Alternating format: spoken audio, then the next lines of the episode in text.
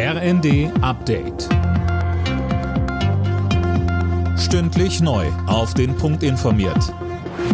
Ich bin André Glatzel. Guten Abend. Die Bundesregierung verschärft die Regeln für Auskunfteien wie die Schufa. Sie sollen nicht mehr in dem Ausmaß wie bisher Daten sammeln und auswerten dürfen, um die Kreditwürdigkeit von Kunden einzuschätzen. Eine entsprechende Neuregelung hat das Kabinett beschlossen.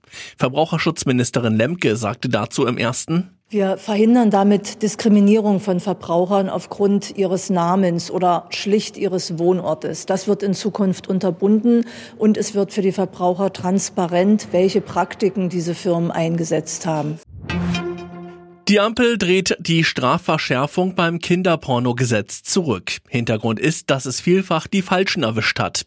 Mehr von Tim Britztrup. Mit der Strafverschärfung wollte die schwarz-rote Vorgängerregierung ein klares Zeichen gegen Kinderpornos setzen, hat sich dabei nach Expertenmeinung aber grobe handwerkliche Schnitze erlaubt. Denn mit der Regelung machen sich beispielsweise schon Eltern oder Lehrer strafbar, die in bester Absicht aufklären wollen.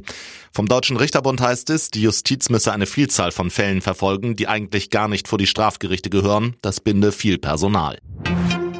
Im US-Senat ist ein Milliardenpaket zur Stärkung der Grenze zu Mexiko sowie Hilfen für Israel und die Ukraine abgelehnt worden. Das Gesetzespaket scheiterte an der fehlenden Zustimmung der Republikaner. Die Demokraten kündigten eine schnelle zweite Abstimmung an, in der es nur um die Auslandshilfen gehen soll.